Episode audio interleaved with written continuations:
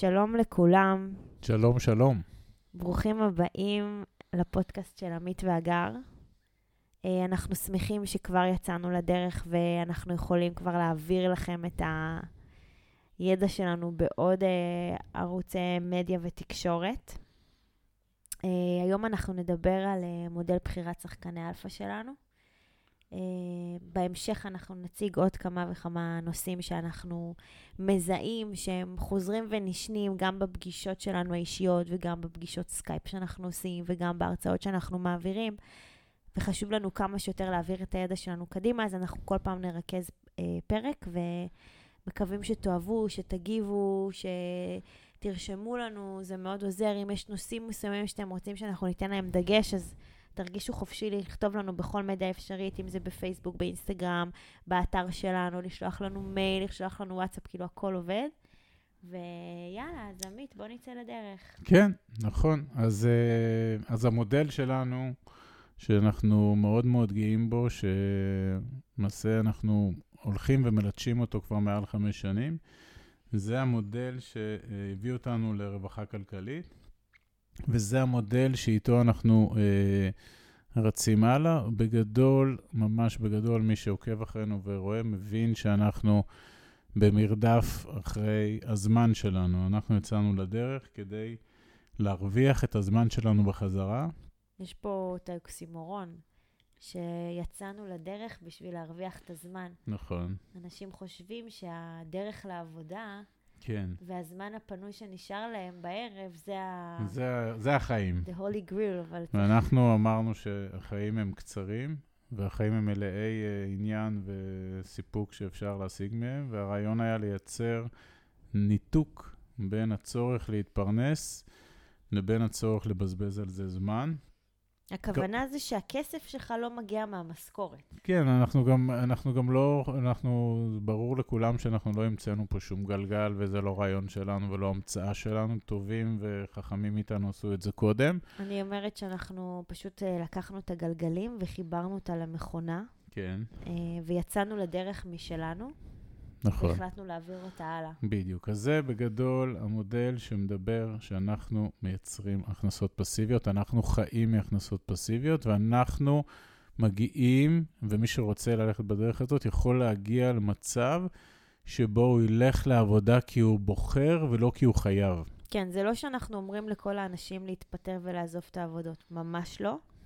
אנחנו פשוט רוצים שאתם תבינו שאתם עושים מה שאתם אוהבים, אתם גם מרוויחים על זה כסף, אבל יש עוד דרכים להרוויח כסף, אוקיי? זה לא אומר שההכנסה שלכם החודשית מסתכמת אך ורק בשתי המשכורות שאתם מביאים הביתה. כן, אז פה יש באמת גם ברמה ההישרדותית של המאה ה-21, אנחנו טוענים שהתבססות על שתי משכורות היא מאוד מאוד בעייתית, ולאורך שנים היא תביא אתכם למצב שעלול להיות מסוכן כלכלית, ואנחנו לא רוצים להגיע למצב הזה, אז לכן אנחנו מייצרים עוד הכנסות. וברמה הפילוסופית, אנחנו שוב, אני אומר, אנחנו רוצים להגיע למצב שגם אם נבחר לא לעבוד, אז סך כל הצרכים שלנו הקיומיים אה, יתמלאו על ידי מנגנון שמכניס כספים, ויפה במנגנון שלנו, לפי המודל שלנו, שהוא גם יודע לגדול כל הזמן. זאת אומרת, אנחנו מגיעים לאיזשהו סכום שאנחנו רוצים שייכנס מדי חודש, אבל גם המנגנון מגדיל את עצמו כל הזמן, ולאורך שנים אה, הוא נותן לנו את האפשרות לבסס את, את הסטטוס שלנו כשולטים בזמן שלנו, אוקיי? יש, יש פה גם טיפה קפיצה לסוף, אה, שזה מדהים שברגע שמתפנה לך זמן, והכסף שלך הוא לא מגיע רק מהמשכורות, פתאום אתה יכול לעשות עוד כסף. כן, זה, זה גם גילינו. אבל אנחנו נשמור את ה... נשמור את החכמה. נשמור את זה להמשך. כן, אבל זה בהחלט, אה, יש את המשפט ההירואי, שכשאתה נוסע לעבודה אין לך זמן לעשות כסף. Uh, המילים מתחברות, אבל המשמעות, צריך הרבה מאוד uh, שינוי תודעתי כדי להתחבר למשפט הזה באמת, ולקח לנו הרבה מאוד זמן להבין אותו uh, כמשמעותו ולא כפשט. אבל בואו נחזור רגע למודל שלנו. המודל שלנו עוסק ברובו ככולו, רוב הפורטפוליו שלנו מבוסס על נדל"ן, אה, מארבע סיבות מרכזיות. נדל"ן זוהי נישה אה, עם ביקוש מאוד מאוד מאוד קשיח לאורך uh, חיי המין האנושי. אנשים צריכים לגור בבתים, ולכן זה משהו שתמיד יהיה לו ביקוש. נדל"ן לאורך השנים כמגמה, הערך שלו עולה. נדל"ן זה המקום או הנישה אולי הבודדת שאתה יכול לרכוש נכסים עם מעט מאוד הון שלך ועם הרבה מאוד הון של אנשים אחרים. כך אתה יכול להגדיל את ההון שלך ואת הכסף שלך מכספים של אנשים אחרים, כלומר מהלוואות, ומהמונח המקצועי שנקרא מינופים. ונדל"ן, אם עושים אותו נכון, הוא יכול להיות פסיבי. ולכן הארבע הנקודות האלה שמניתי כרגע מבחינתנו בינגו בשביל המודל שלנו. אנחנו גם נגייס כספים של אנשים אחרים בצורת הלוואות. אנחנו גם נשתמש כמובן בכל ההון העצמי שלנו, ואנחנו גם נשקיע את זה עם שחקנים שייצרו לנו הכנסות פסיביות ויביאו אותנו להרוויח את הזמן שלנו בחזרה. אז לכן אנחנו עושים נדל"ן. מהר מאוד הבנו שאנחנו עושים את הנדל"ן בחו"ל. אה, בגלל תנאי השוק בארץ, בגלל המחירים בארץ, בגלל המיסוי בארץ, בגלל התשואות הנמוכות בארץ, ואנחנו פנינו לכיוון חו"ל, אמ, ולמעשה מפה אנחנו מתחיל אה, לשרטט לכם את המודל של איך אנחנו בוחרים, עם מי אנחנו עושים את הנדלן הזה בחו"ל. עכשיו אני רק רוצה לעשות אה, אה, מרכאות או לסוגריים. חברים, אני ועמית לא משקיעים אה, בדירות ב- בארץ, אם זה עכשיו מישהו זז קצת באי נוחות בכיסא. יש לנו שאלה אחת שאנחנו שואלים את עצמנו כל יום, והיא אומרת, האם הכסף שלנו ממוקסם בצורה הטובה ביותר? המשמעות זה שאנחנו בודקים תשואה על הכסף. אוקיי? גם אם מישהו עכשיו יש לו דירה בבעלותו והיא, אה, מניבה לו שכירות, אני רוצה שתשב ותעשה חשבון, האם, מהי התשואה החודשית, אוקיי? כמה הכסף שלך עושה בשנה. אחרי שתעשו את התשובה הזאת, כי הרבה אנשים יודעים לומר, וואלה, מכניס לי 3,000 שקל, איזה יופי, מה קורה במסתכם השנתי? אז כשאנחנו בוחנים איפה התשואה שלנו ממוקסמת, אז כפי שיכולתם להבין, הבנו שבנדל"ן בחו"ל התשואות תהיינה גבוהות פי 2 עד יותר, 3, 4 ו-5 מאשר בארץ. ולכן פנינו לחו"ל. אה, אבל בשביל חו"ל צריך לעבור כמה מחסומים, כי חו"ל זה רחוק, וחו"ל אנחנו לא יודעים, וחו"ל זה מפחיד, וחו"ל יש ים, וחו"ל כל המילים האלה יפות. ואולי חו"ל מתאים רק לעשירים, וחו"ל אה, רק אחרים יודעים, וממתי אני מבין ב... כן, אז, להשקיע אז, בנדל"ן. אז, אז אנחנו את הסוגיות האלה לא נתנו להם להפריע לנו, כי הרעיון היה איפה אנחנו מקסימים את הכסף, ואם אמרנו נדל"ן וזה יהיה חו"ל, אז למדנו איך עושים את זה בחו"ל. אנחנו נדבר גם בפודקאסט שלם על, אה, אנחנו קוראים לזה אילוף הפחדים. כן. לכן אנחנו נמקד כרגע את אופן בחירת שחקני האלפא שלנו, עם מי אנחנו החלטנו שאנחנו יוצאים לדרך. זאת אומרת, כשאנחנו באנו לגוגל ורשמנו נדל"ן בחו"ל, איך בסוף החלטנו עם מי אנחנו יוצאים לדרך. כן, נכון. אז לפני הגוגל, אנחנו קודם כל, אנחנו ב- בכל אה, השקעה שלנו, אנחנו נשאל שלוש שאלות בסדר הבא, ויכול להיות שגם זה מאפיין שהוא קצת חריג שלנו. אנחנו שואלים שלוש שאלות. הראשונה היא, האם ההשקעה שאנחנו הולכים להשקיע היא פסיבית ב-100%? כלומר, האם אחרי שהשקענו את הסכום של ה-50, 60, 100, 200 אלף דולר, לא משנה, ב, אה, עם שחקן כזה או אחר, האם יום אחרי ההשקעה אנחנו צריכים לעסוק בהשקעה הזאת, לעסוק בדיירים, לעסוק באלף ואחד דברים? אם התשובה היא כן, אנחנו לא נשקיע. זאת אומרת, אנחנו נשקיע רק במקום שדקה אחרי ההשקעה אה, סיימנו את ההתעסקות בדבר הזה. זה, זה סוגיה מספר אחת. סוגיה מספר שתיים, איפה אנחנו שומרים על הכסף שלנו הכי טוב בעולם. ופה אני פותח סוגריים, בכל השקעה יש סיכון, אוקיי? מי שחושב שלהשקיע זה נטול סיכונים, אז שיתעורר. אבל אני אומר יותר מזה, מי שלא מבין שאם הוא לא ישקיע זה עוד יותר מסוכן, או שאם ייתן לכסף שלו לשכב בבנק וישחוק אותו אל מול האינפלציה, זה בעיניי הרבה יותר מסוכן. עדיין, לצד הסיכונים, אנחנו מסתכלים על הסיכויים, אבל אנחנו מאוד מאוד מאוד במודל שלנו שומרים על עצמנו ומגדרים את עצמנו, וזה בזכות הרבה מאוד עסקאות שעשינו בשש השנים האחרונות, שחלקן עלו יפה מאוד, חלקן עלו פחות טוב וחלקן היו התרסקויות. ומכל הניסיון המצטבר הזה הלכנו, ליטשנו, זיקקנו, ליטשנו, זיקקנו מודל שאותו אנחנו נציג לכם פה היום, שזה המודל שאיתו אנחנו משקיעים בשנים האחרונות את כל ההשקעות שלנו. אני אומר בצורה מאוד קטגורית, כל מה שהשקענו, הגר ואני, במודל הזה, במבנה הזה שאני אציג לכם, ההשקעות האלה הן מוצלחות, רובן עדיין בהתהוות ומייצרות תשואה כל הזמן, וחלקם כבר עשינו מימושים. והשקענו עוד פעם במודל, וכל מה שחרגנו מהמודל, וזה גם קטגורית, כל פעם שניסינו לעגל את הפינות או לרבע את המעגל ולעשות את זה אחרת, חטפנו. חטפנו קצת, חטפנו הרבה, חטפנו המון, ולכן אנחנו מאוד מאוד מאוד דבקים בשלוש שנים האחרונות להשקיע רק במודל הנוכחי. ושאלה שלישית שאנחנו שואלים את עצמנו, היא מהי התשואה העודפת שיהיה לנו אחרי שווידאנו שההשקעה היא פסיבית, אחרי שווידאנו שהשחקנים שאיתם הלכנו למהלך העסקי הם הכי טובים והכי ישמרו לנו על הקרן, אוקיי? let's face it, הקרן או הכסף הראשון הוא הכי חשוב, אז בואו נראה מה התשואה העודפת. וככל שהיא תהיה יותר גבוהה, נהיה יותר, נהיה יותר שמחים, אבל כמובן שתמיד סיכוי וסיכון משחקים ומדברים אחד עם השני. אני רוצה לסכם את השלוש שאלות, את הפתיח הזה. זה למעשה אומר, חברים, כל מי שיוצא לדרך, ואנחנו דיברנו עם המון המון זוגות, אוקיי? אה, מאות של זוגות, חסר לכולם, ואני יכולה להגיד את זה באמת כמעט באופן גורף, זה אסטרטגיה, אוקיי? זה לא להחליט עכשיו שאני משקיע באיזשהו נכס בחו"ל, כי מישהו אמר לי שהוא יעשה תשואה לכסף, ופה נגמרת העבודה. ממש לא. אנחנו מתכננים, אנחנו רצים כאן לטווח ארוך, אוקיי? אנחנו תמיד משווים את זה לאולימפיאדה, כן? האצן, לדוגמה, מתאמן ארבע שנים בשביל הכמה מטרים האלה שהוא רץ, אוקיי? אז אנחנו לא סתם בוחרים שרירותי משהו, אנחנו צריכים להשקיע, אוקיי? זה היו רק שלוש שאלות, אנחנו עכשיו נרד לרזולוציה. אנחנו צריכים להשקיע בשאלת השאלות בשביל, אנחנו קוראים לזה ההתעשרות הבטוחה, מהמילה safety, אוקיי? כמה שיותר ביטחון יש לנו על ההשקעה שאנחנו יוצאים לדרך.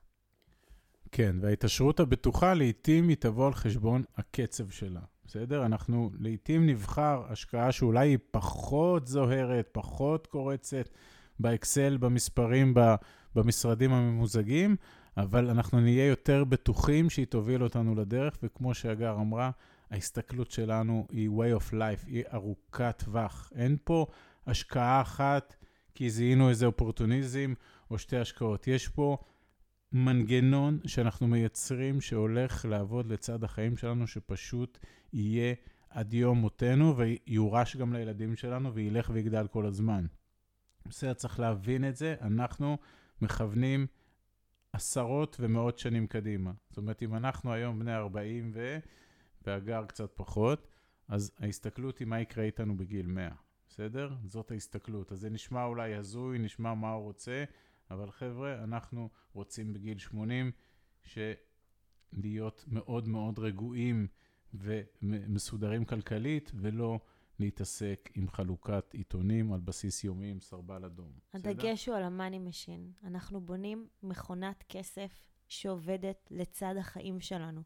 אנחנו רוצים להגדיל אותה כל הזמן. גדולים וחכמים מאיתנו דיברו על, על מנגנון ריבית דריבית, אוקיי? כולנו יודעים מי זה וורן באפט. חלקכם יודעים שיש לנו גם תמונה שלו בחדר שינה, זה אמיתי, אוקיי? ואנחנו רוצים להגדיל את ההון שלנו בצורה המקסימלית, אוקיי? אבל לא להיות פזיזים ולדעת איך לפזר נכון את הכסף. כן, אז, אז אני מנסה לצלול פנימה, אז אמרנו נדל"ן בחו"ל. מנגנון ההגנה הראשוני שלנו זה שאנחנו הולכים ומשקיעים אך ורק במדינות עשירות, בכלכלות יציבות, ובעברית זה אומר היום ארצות הברית ומערב אירופה. מבחינתנו, אנחנו נשקיע רק במדינות האלה ולא בשום מדינה אחרת, וזה שוב מתוך תפיסה מקרו-כלכלית, ש... עדיף להשקיע בכלכלה יציבה, איתנה, דמוקרטית, ליברלית, מאשר במדינות שהשלטון שלהם הוא יותר רעוע, והמנהיג הכריזמטי או המשוגע הזה או אחר יקום בוקר אחד ויכול להלאים את הדירות או לעשות אלף ואחד דברים. לא רוצים להיות שם. גם לא רוצים להיות במדינות שפשטו רגל ועכשיו הן קופצות מ-0 ל-100 בשנתיים. זה גם לא הגיוני, זה גם לא טבעי, והם גם כנראה יפשטו עוד פעם רגל. אז השאלה, אחרי שאמרנו שאנחנו רוצים פסיבי, שחקנים חזקים ותשואה גבוהה, אנחנו הולכים מעגל נוסף, הולכים לעולם העשיר. ועדיין בעולם העשיר, אנחנו תמיד נרצה ללכת עם שחקנים ישראלים. אנחנו רוצים לסגור את הפער, לסגור את התווך של האוקיינוס על ידי חברה ישראלית. כלומר, פה אני מדגיש, זה גם כן אה, בתוך המודל שלנו, תמיד נחפש שחקן ישראלי שעושה מה שהוא יודע לעשות הכי טוב מבחינתנו בעולם העשיר. כלומר, אני אפרט את זה או אסביר את זה אחרת, אם אני רוצה לעשות נדל"ן בגרמניה, או אני רוצה לעשות נדל"ן בספרד, או באנגליה, או בארצות הברית, אני אחפש חברות ישראליות, שתכף נסביר באיזה פרמטרים הן צריכות לעמוד, שעושות את זה, כי אני רוצה לראות אותם, לשמוע אותם, להריח אותם, להרגיש אותם, לדבר איתם בעברית או לדבר איתם בישראלית, לפני שאני נותן להם את הכסף שלי, שהם ישקיעו אותו מעבר לים. בסדר? זה מבחינתנו תנאי הכרחי. תמיד נבחר שחקן ישראלי, על אף שהפעילות היא מעבר לים. זה כאילו, אנחנו באים לעשות להם רעיון עבודה. אנחנו לא הולכים לפגישת עסקים. כי אנחנו, הם באים לספר לנו על פרויקט, שזה נורא נחמד, אבל אנחנו צריכים לבוא מוכנים. אנחנו צריכים לדעת מה לשאול, אנחנו צריכים לדעת איך uh, להתייחס למה שהם אומרים. תבינו, אנחנו עכשיו שמים אצלם את הכסף, אוקיי? הם צריכים לזכות בכסף שלנו, ואנחנו צריכים, uh, הם צריכים לזכות באמון שלנו גם, למה אנחנו למעשה יוצאים איתם לדרך. לכן הדגש על לדבר, אנחנו אומרים לזה לדבר בישראלית, ואנחנו לא סתם מש, משתמשים במושג הזה. אנחנו רוצים לראות את הלבן בעיניים, אנחנו רוצים להרגיש אותם בבטן, שהם למעשה עוברים את המסך שלנו עכשיו, השחקן הישראלי שלנו. כן, ועדיין אה, יש עשרות, אם לא מאות, חברות ישראליות שעושות נדל"ן בעולם העשיר, ופה אתה שואל את עצמך, או כל מי שרוצה להשקיע במודל שלנו, ישאל, אוקיי, איך אני אדע עם מי ללכת? אם יש 100 חברות, ויש לי כסף, נגיד, להשקיע בשלוש, מי הן השלוש? לפי מה אני אבחר אותם? לפי הפרסום בפייסבוק, לפי העניבה שלה, שבה הוא מצטלם באינסטגרם, או לפי ההמלצה של החבר, או לפי, לפי מה? לפי מה? ופה אנחנו, במודל שלנו, הולך ועושה את זה. שואף להיות מאוד מאוד אמפירי, ושואף להיות, אני לא רוצה להגיד מדעי, כי בסוף זה לא מדעים, אבל אנחנו רוצים למז... אנחנו רוצים מתוך המאה למצוא את החמש, בסדר? בסוף אנחנו מאוד מאמינים בכל מה שקשור בחמשת האחוזים, בכל תחום בעולם, בכל תחום בחיים יש את החמישה אחוזים העליונים. אנחנו רוצים בחברות האלה, מתוך מאה נעשה את זה עגול, למצוא את החמש. איך מוצאים את החמש? על זה מדבר המודל. זה, אני רק טיפה ארחיב, וזה נקרא אוכלוסיית חמישה אחוז. אנחנו מאוד שואפים להיות בה, אוקיי? אנחנו רוצים להיות בה. תמיד בצד השני, אוקיי?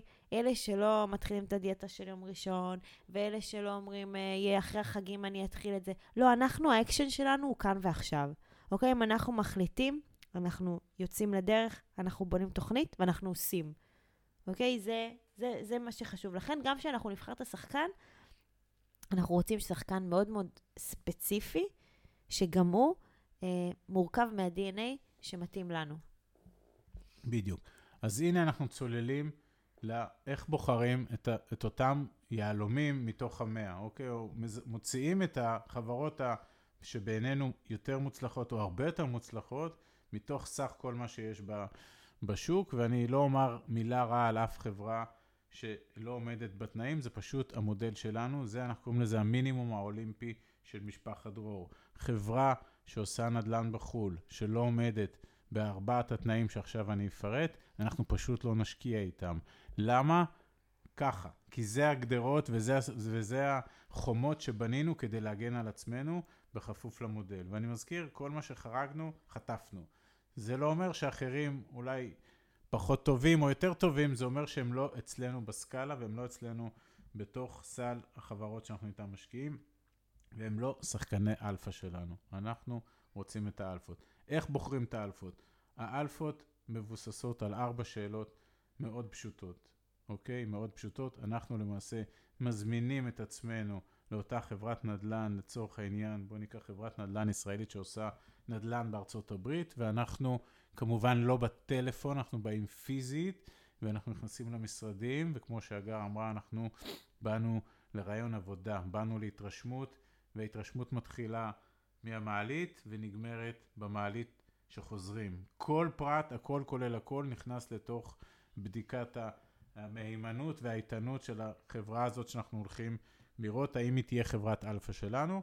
אנחנו מתיישבים עם המנכ"ל, או עם המנכ"ל, לא עם איש אף אחד אחר, ופשוט שם אנחנו שואלים את השאלות המאוד מאוד ספציפיות. שאלה מספר אחד זה כמה זמן אתם עושים נדל"ן בארצות הברית, אוקיי? כמה שנים אתם עושים נדל"ן בארצות הברית? שוב, אני מזכיר, אני נותן דוגמה על ארצות הברית, זה כמובן צריך על כל מדינה אחרת, צריך לשאול על המדינה האחרת.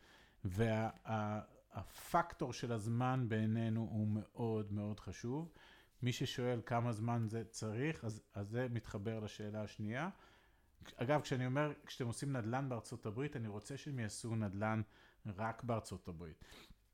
אוקיי, אני רוצה שהם יתמחו בארצות הברית, אני רוצה שאם יש להם גם איזשהו אזור גיאוגרפי שהם מתמחים בו, התמחות סקטוריאלית, או משהו מאוד ספציפי בארצות הברית, זה עוד יותר, זה ייתן לו ציון יותר גבוה. אני רוצה לא את רופא המשפחה, אני רוצה את הפרופסור של הציפורן, בסדר? מבחינתנו, רופאי משפחה זה אלה שעושים נדל"ן בכל העולם, הוא יודע בכל העולם קצת. אני לא רוצה בכל העולם קצת, אני רוצה בארצות הברית הרבה. הרבה. אוקיי? אז כמה זמן אתם עושים נדל"ן בארצות הברית? שאלה מספר 2, איך שרדתם את משבר הנדל"ן העולמי שהיה ב-2008? זאת שאלה שהיא חותכת למעשה את השוק, כבר בשאלה הזאת נחתך, נחתכים אולי 90% מהשוק, כיוון שרוב החברות הישראליות בכלל לא היו קיימות לפני 2008, ורוב אלה שהיו קיימות לפני 2008 לא שרדו את הטלטלה העזה שהייתה ב-2008 בנדלן העולמי ובארצות הברית, שם זה נולד, זה בכלל היה צונאמי.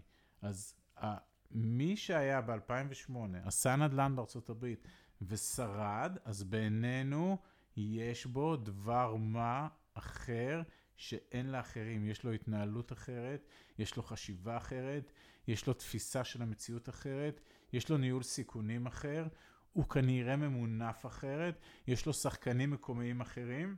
ויש לו שריטות בגב.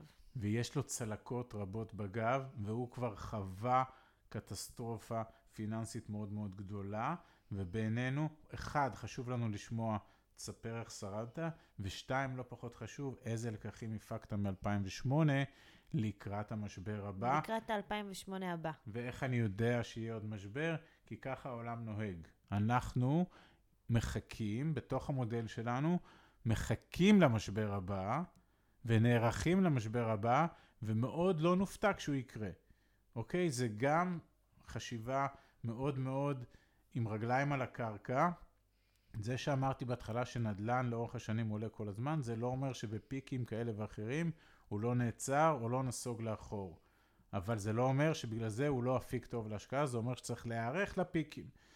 ולכן אנחנו רוצים לדעת איך השחקן אלפא שלנו הפיק את הלקחים כדי להיות מוכן ל-2008 הבאים, או למשבר הנדל"ני הבא. זה סוגיות מאוד מאוד מאוד חשובות. שאלה מספר 3 היא, אנחנו שואלים את אותו יזם, את אותו שחקן אלפא ישראלי, אנחנו שואלים אותו שאלה מאוד פשוטה, עם כמה הון עצמי הוא מתכוון, הוא ייכנס להשקעה שבה הוא מצפה שגם אנחנו נשקיע את הכסף שלנו.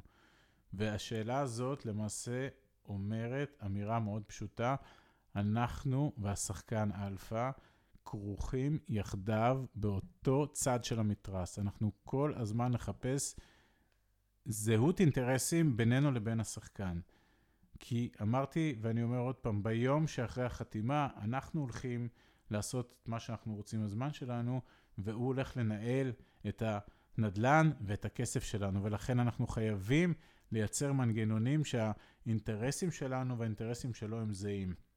וכשאנחנו שואלים אותו כמה הון עצמי הוא שם בעסקה, אם הוא לא ישים הון עצמי, מבחינתנו זה תמרור אדום או רמזור אדום שאולי הוא לא מאמין מספיק בעסקה. אז אם הוא לא מאמין מספיק בעסקה, אז למה שאני אשים שם את הכסף שלי?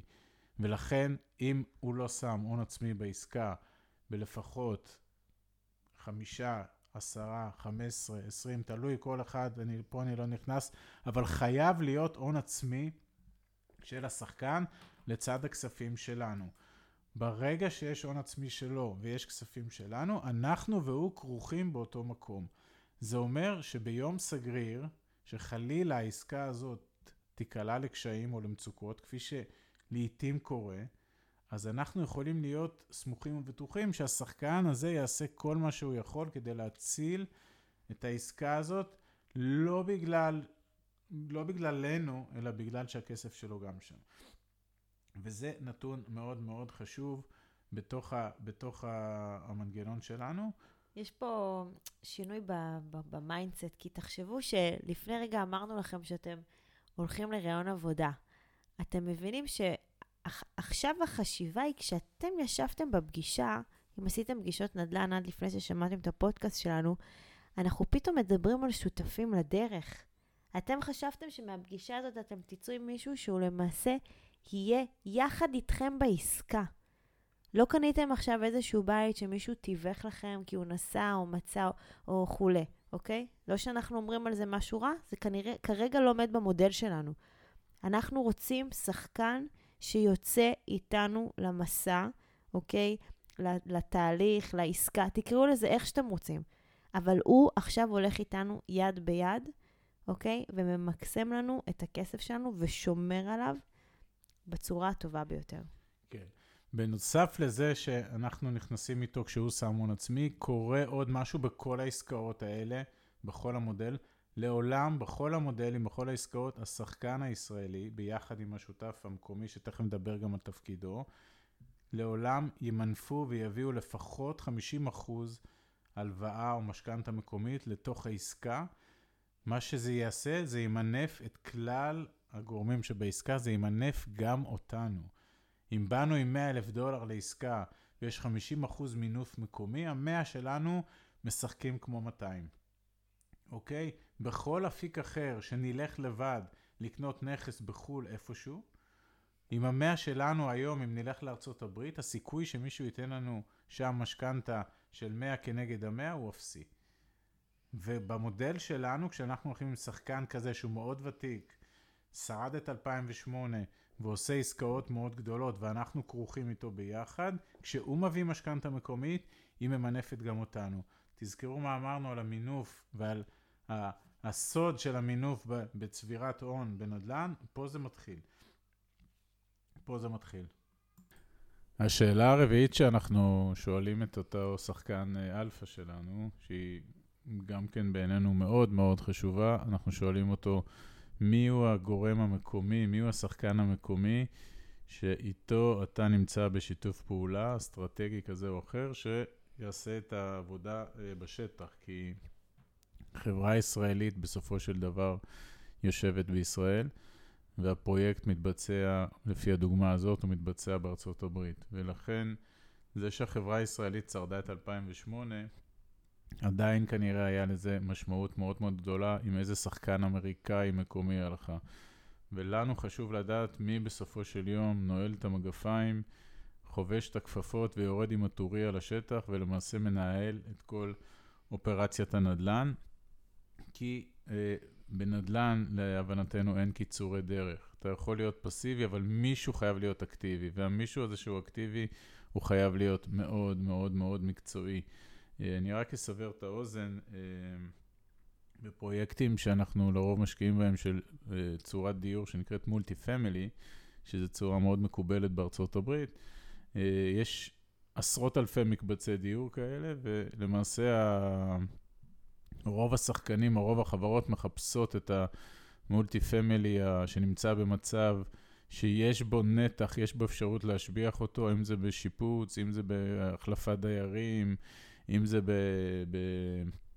בהעלאת ערך או, או השאת ערך נוספת uh, תוך כדי ניהול יותר נכון של, ה, של, ה, של הפרויקט. ולמעשה ההזדמנויות הולכות ו- ונעלמות, זה לא שיש כאלה ואתה מתכופף ומרים, צריך לראות הרבה מאוד מולטי פמילי כדי למצוא את האחד שממנו יהיה אפשר לייצר ערך ולייצר עליית, uh, עליית ערך ו- ולמעשה להיכנס איתו להשקעה. כלומר, אם ניקח את זה למספרים, צריכים לראות בין 100 ל-200 מולטי פמילי, לבחון אותם אחד לאחד, ליצור להם תוכנית עסקית, ומהם בסופו של דבר ללכת לעסקה של אחד. מי שעושה את הבחינה הזאת, ה-due diligence, את הבדיקת uh, מהימנות הזאת, או בדיקת האיתנות, זה השחקן המקומי. ולכן, uh, זה שהחברה הישראלית היא בארץ, היא חייבת שיהיה לה שם נציג מאוד מאוד חזק, זה דבר ראשון. דבר שני, כל ההתנהלות עם המולטי פמילי בתקופת העסקה, שזה לרוב תקופה של מספר שנים, לרוב זה בין שלוש לשש שנים. ההתנהלות, הניהול וכל האופרציה קורית על ידי השחקן המקומי. ולכן אם השחקן המקומי הוא לא מאוד ותיק ולא מאוד מוצלח, וגם הוא בעצמו לא שרד את 2008, אז יש לנו אה, בעיה עם זה. כנראה שחברות ישראליות ששרדו את 2008 נשענו על שחקנים מקומיים מאוד מאוד חזקים. ופה אנחנו שואלים את הישראלים, מי הוא המקומי? מה הקשר ביניכם? כמה שנים אתם עובדים ביחד? כמה עסקאות עשיתם עד היום? מה הייתה התשואה הממוצעת שהוצאתם ב- בעסקאות שלכם? אה, האם נפלתם ואיפה נפלתם? ככל שהקשר בין הישראלי למקומי הוא חזק יותר, אה, עבה יותר ו- ועמוק יותר, יש לנו יותר אה, כלים ויותר סטטיסטיקה לשער או להעריך שגם אם, אם עד היום הצליחו ב-10 או 15 או 20 עסקאות קודמות, אז כנראה שגם בעסקה ה-21 הסיכוי שנצליח אה, רב על הסיכון. ולכן הסוגיה הזאת של השחקן המקומי היא מאוד מאוד מאוד חשובה. אם זה מישהו שהוא מתווך, אם זה מישהו שהוא משווק, אם זה, זה בכלל לא בליגה. זה שוב פעם חוזר הנושא של השותף לדרך. זה אומר שאנחנו נכנסים עכשיו לעסקה עם השחקן הישראלי. אנחנו רוצים לדעת על הקשר השוטף, הישיר, ההיכרות העמוקה, רבת השנים, אמ, על הדרך שהם בונים יחד, על זה שהאינטרסים של כולנו משותפים, וזה לא מסוגיית השגר ושכח. Once חתמת ולכו תסתדרו עכשיו. אכן, וגם גם מה שנאמר שה, שהאינטרסים משותפים, שגם אמרנו קודם, שאנחנו חייבים לייצר זהות אינטרסים, גם השחקן המקומי הוא בזהות אינטרסים איתנו, כי הוא מתוגמל ב, ברווח יזמי, מה שנקרא בדמי הצלחה. זאת אומרת, יש... בעולם הזה יש את uh, עולם הפריפרד, עולם התשואה העודפת שמגיעה קודם כל למשקיעים. אה, שיכולה לנוע בין 6 ל-10 אחוז ברוב המקרים. 10 אחוז זה מאוד מאוד גבוה, אבל לרוב זה סביב ה-7-8 אחוז פריפרד. זה אומר ששנתי, זה אומר שרק אחרי, אם הפריפרד הוא 8 אחוז שנתי והעסקה היא לחמש שנים, זה אומר שהיזם המקומי יתחיל להרוויח כסף רק מהאחוז ה-41 של הרווח של העסקה הזאת. זה אומר שאם הוא לא יגיע לתשואה של 40 אחוז בחמש שנים, הוא עבד חמש שנים אה, לא בחינם, אבל הוא, ישלם, הוא יקבל את הדמי ניהול, הוא, הוא לא יעשה מזה כסף.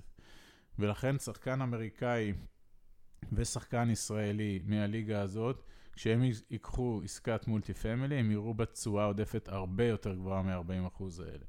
כי שם הרווח שלהם. ולנו זה מאוד מאוד נוח כמשקיעים, כי זה סוג של הבטחה שגם הוא יעשה הרבה מאוד מאמצים להביא תשואה כמה שיותר גבוהה, כי הוא בכלל מתחיל להיות מתוגמל רק מאזור ה-40 או 50 אחוז, וגם אחרי זה, על כל אחוז נוסף מעל גובה הפריפרד, הרווח שלו הוא בין 20 ל-25 אחוז, וכל שאר הרווח הולך למשקיעים כמובן.